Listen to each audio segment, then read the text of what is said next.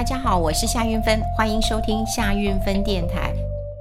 最近有很多呃，我们的听众朋友们给我留言，我都有看到了，非常的谢谢大家。当然，大家很肯定我的节目，然后呢，呃，也说啊，这个呃，其实因为我之前讲过说，哎，有很多年轻人说，哎，觉得我的节目呃没有报名牌，然后哎不痛不痒的，然后我就发现到说，哦。真的有好多人哎，给我一些嗯支持跟鼓励。他们就说啊，只要有听到那个报名牌的，那应该就是骗人的哈，然后就不会想要去听。然后有人告诉我说，我是第一个能够专心听、持久听啊、理财节目，就是听韵芬姐的夏韵芬电台啊，真的哈。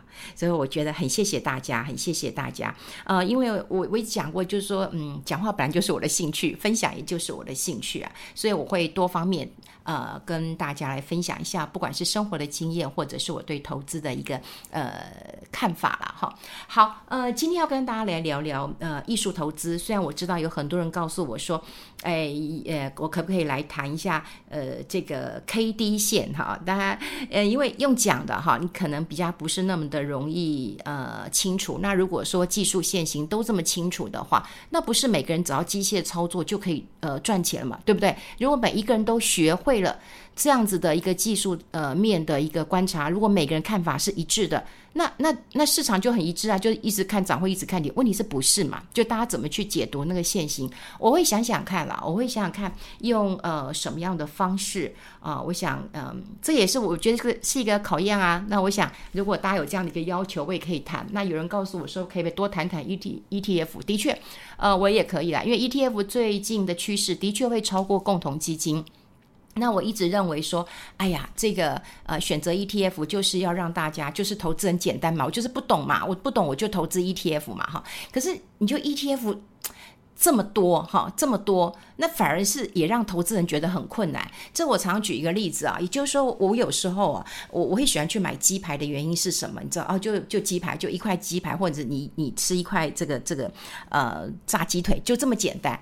那为什么我不会去吃呃盐酥鸡哈？像我一个很好的朋友，他是就是开第一家盐酥鸡的。我每次到他们那个店里，我就有选择性困难了，因为人大排长龙。那有时候还跟我说：“你快点选呐，不然你这样子。”你再拖下去啊，你这单子不知道什么时候才可以轮到你。可是我就觉得我好想吃的东西好多，我到底今天要不要吃鸡块？呃，鸡块啊？他说鸡块是我们招牌，你一定要吃。我说可是我今天很想吃一点海鲜。他就说那你就吃我们的那个呃呃鱿鱼饺啊，哈，那个那个鱿鱼啊，那个都很有名啊。我们鱼板也不错，我们甜不辣也不错。他越讲越多。他说哎，对，如果你不想吃鸡，我们还有这个炸的牛肉，还是你要吃青菜。他讲的越多，我就开始越烦恼。那。倒不如说，哎，我今天去选一个鸡排，反正他也没有什么选择。我的意思就是说，过去我们共同基金市场这么多，哈，你可能有呃这个全球的、境内的、境外的，你可能有呃台股的，哈，你也可以有这个呃新兴市场的，哈，那你有股票有债券，那非常非常多，你可能会有选择困难，所以你就想说，有个 ETF 是不是可以让你简单一点？就现在不是了。现在 ETF 也很多了，也就是我以前认为的鸡排，哈，可能就是炸一炸，然后很好吃。现在告诉你说，哎，鸡排有很多种哦，哎，鸡排有，我这我随便乱讲的了哈，就是说，哎，鸡排就是我我的意思说，ETF 有很多种了哈，就是说啊，可能呃有有有这个单纯炸鸡排，也有鸡排是呃加 cheese 的，或者或者是哎鸡排呃再加这个辣味的哈，或或者是说鸡排呃再再加什么的，就是它会变得很多种。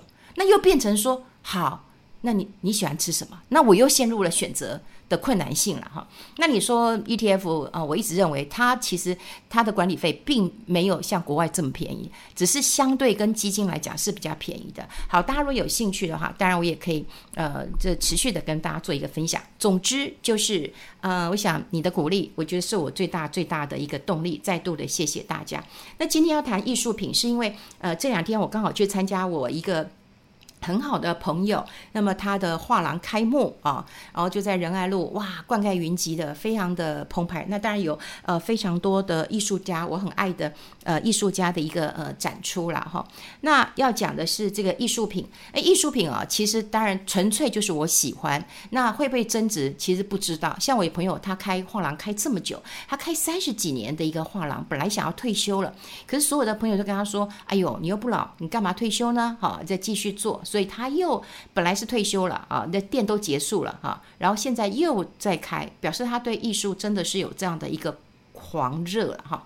那我也坦白讲，呃，其实这认识他这么多年当中，他也跟我提过，呃，几个艺术家不错，他也有建议我买，真的，他建议我买庞军的画。其实早年那个画，其实啊、价格还好，就是大概一百万左右。然后看上的画，他他就说，你看，你都不买，两三年的时间，他已经三三百万起跳了。所以你看，我是不是也错失很多的机会啊？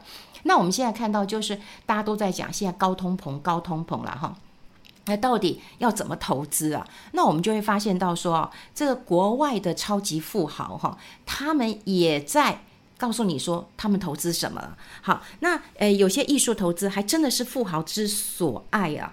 我们看到外电的一个讯息都讲说，哎，通货膨胀非常非常的严重，然后央行就快速的一个呃升息嘛，哈。那一快速的升息过过程当中啊，其实嗯，像股市啊，哈，加密货币说实在跌得很惨，哈，真的跌得呃鼻青脸肿的了哈。那你说像黄金？呃，像这种公债或者是像日元这种资产，过去都认为它是资金的避风港，并并没有，好，还是持续的跌，好，还是持续的一个跌。那投资人就会觉得很奇怪，说，哎，那这些有钱人呢？那他们到底投资什么？哈，那我们就有看到，呃，最新的一个这个报道，他们就讲说，这个全球首富这 Elon Musk 哈，这马斯克，那么他就在他的 Twitter 当中呢，就讲，他说，哎，高通膨时代了，哈。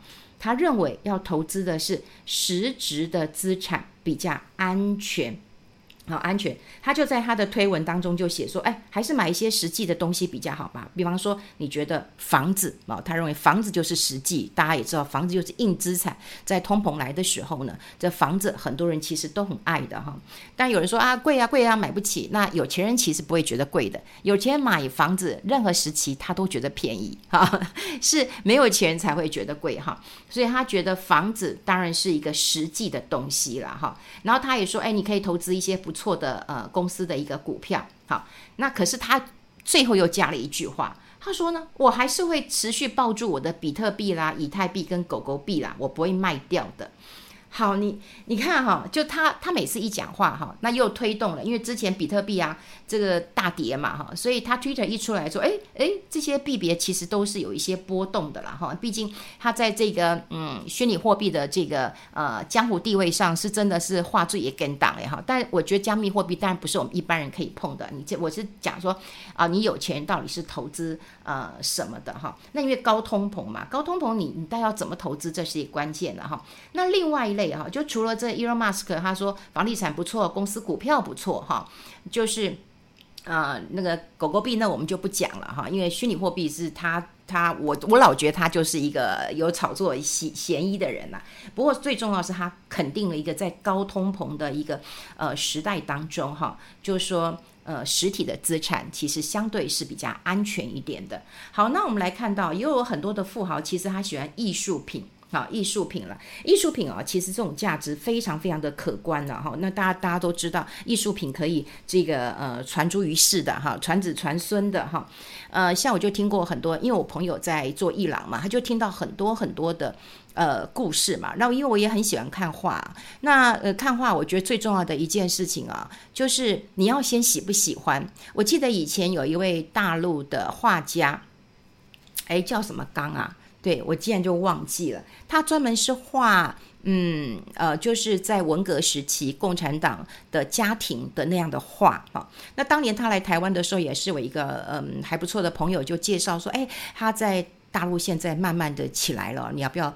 呃，因为那时候他没什么钱嘛，哈，他就说，哎，你要不要买他一幅画？哈，他说画也不贵啊，哈，是真的不贵，我记得大概只有十万台币哦，台币哈，大概十万了哈。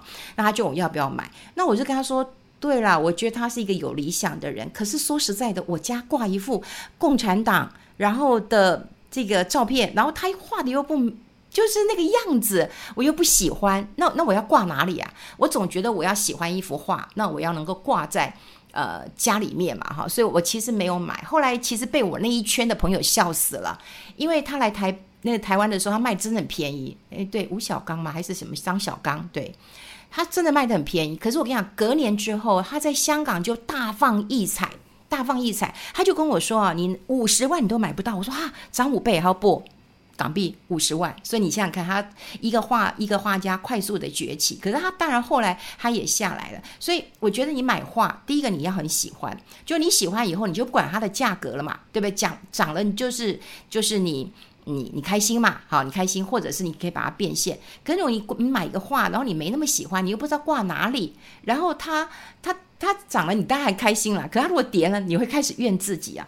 所以买画这件事情真的是一个很大很大的一个呃学问啊。哈，那我也有看过很多呃，像我有一个呃医生朋友，他说他的朋友是呃学牙科的，那因为就是要开牙医诊所的时候没有钱，他说爸爸留了一幅画下来哦，然后他就把它卖了。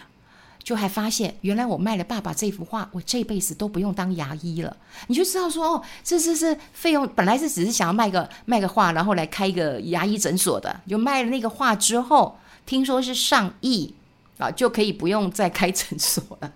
好，当然我这样讲不是说哦，你你要去买，就我讲的富豪了哈，富豪了哈。那当然你要看到国际市场当中啊，过去二十五年以来啊，这艺术品的投资报酬率当然是超过那个 S M P 五百指数的。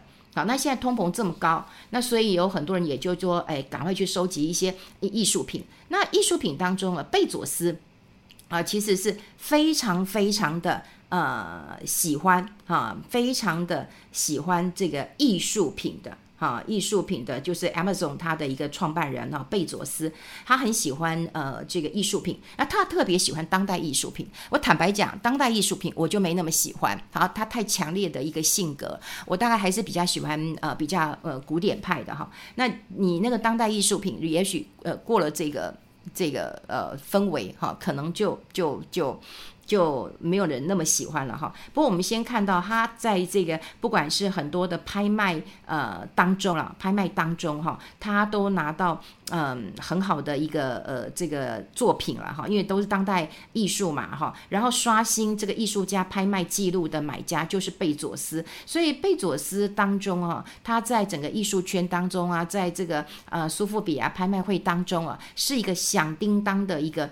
呃，人物啦，那富豪当然除了呃艺术品之外，还有喜刚讲了房房地产哈，那他们也认为说，哎，艺术品呢，其实呃其实你可以呃增值的哈，你放在家里面，最重要的是你要喜欢啊，我觉得喜欢。那当然还有一些呃富豪，他们喜欢的是什么精品啦、皮包啦、珠宝的呃首饰啦，因为这些奢侈品毕竟可以衬托嗯、富豪的身份跟。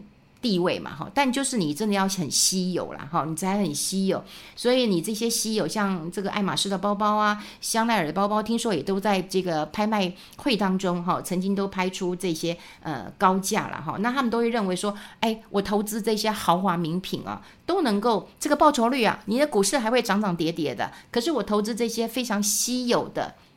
呃，艺术品的话，那其实这些涨幅哈，绝对能够抵抗通膨。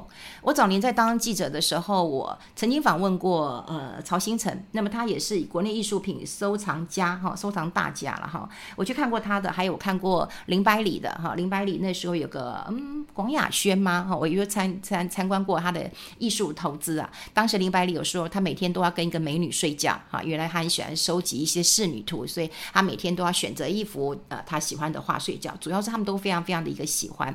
那我跟呃曹新成先生访问的时候呢，我就问他说：“哎，你怎么选门门外汉？好，你怎么要挑呃会会增值的哈？”他说：“第一个当然要喜欢。他说你再不会挑，我就是挑富比士杂志拍卖杂志封面的那一幅。”我说：“封面那不就很贵嘛？很贵。”好，对，因为很贵，它就会有增值的空间。所以你要知道。我们现在有很多人投资，可能说，哎，我买便宜一点，那以后可以增值。可是你要知道，有钱人是啊，贵的买，因为贵的买挑起来，哦，这个涨幅的一个空间才大，表示大家都抢着要。好，所以其实这些艺术品或者是这些画作。啊、会抢手是因为它要流通。如果你不流通的话，其他价格是不会变的。所以我觉得有时候有艺术经济不见得是坏事。像国内其实有几些呃艺术家，其实都非常的不错。因为我们刚刚讲，其实这些艺术家，我们刚刚讲带有国际知名的，或者说他们呃以前他们就会到法国呃去去留学的哈。比方说大家知道这个呃这个赵无极的话，天哪！那这不得了，不得了！我去看过他的画，可是，呃，这个是他过去的生活的经验，还有他所学的一个过程。他在中国学，学完以后到巴黎去，哈，然后他的呃几段的婚姻生活的一个历练，然后会有一个画作，让大家觉得对这样的一个画作的极度欣赏，哈。那如果是以台湾的画家来讲，是比较辛苦的，因为市场很小，哈，就在台湾啊、如果说你今天有中国背景的话，你可能还可以呃吃到对岸的市场，哈，就是。嗯呃，香港啦，呃，大陆啦，哈，就还可以吃到台湾这样的一个市场。可如果说你是台湾的画家，你就真的比较辛苦，因为我们的市场就会比较小。那另外你会发现有一些呃，他们不喜欢呃艺术经济，因为他们就觉得希望嗯，就是企业家收藏他们的画。可也许企业家就是收藏了哦，他可能会花个三五百万，或者甚至更高的价钱帮你买。好，买了以后。就放在我的企业总部里面，那他就没有没有交易，这价格也不会垫高，所以下次这个画家再开画展的时候，它的价格还在那里。所以这也就是台湾在艺术家呃为什么这么的辛苦啊？有人说艺术家真的很辛苦啊，就是通常都是好到好到后代子孙，也就是有人讲说，嗯，那是不是嗯啊一定要人不在了哈，才有办法这个画作会大红了？好，那艺术品啊，其实嗯，当然呢。我觉得它跟呃，它还是有一些无形的价值的。你说你买股票，你买债券，你就是因为涨价了，然后你可能会觉得高兴，对不对？可是我觉得艺术品还有一个价值，就是你放在那边，你觉得很开心嘛？你可以，你可以享受嘛？所以我就觉得你，你买呃股票，买买买债券，然后你碰到通膨，然后你你还是没有办法，就是享受那种快乐感。可是，如果你买了这幅画，你越看越喜欢，你一日看三回，越看越开心，你当然就会觉得说，哦，我值得了，我值得了嘛。所以挂在嗯墙上，或者摆在桌上，或怎么样，你就是一个无敌的享受。我觉得这个是任何呃投资商品都无法呃这个比拟的啦，哈，比拟的。那呃，当然啦，现在大家都会知道说投资很难做，科技股一下崩跌，呃，蓝筹股也不怎么样，投资一些加密货币看起来很可怕。那反而是整个艺术市场现在在国外真的是哦虎虎生风哦，生龙呃活虎一样。那当然他们也发现了，就是说为什么会这么这么好哈？第一个就是说，哎。现在的一个状况就是，我们嗯，因为疫情嘛，啊也没出国，也没哪里也要去，所以你也没什么消费，你也没有买什么奢侈品，所以你当然就有这个储蓄的一个水位就会比较高，哈，就会比较高。那又不是有一些富豪，他们可以买一些房地产，哈，那有人也讲了，你买了豪宅，那我要看看你豪宅的摆设。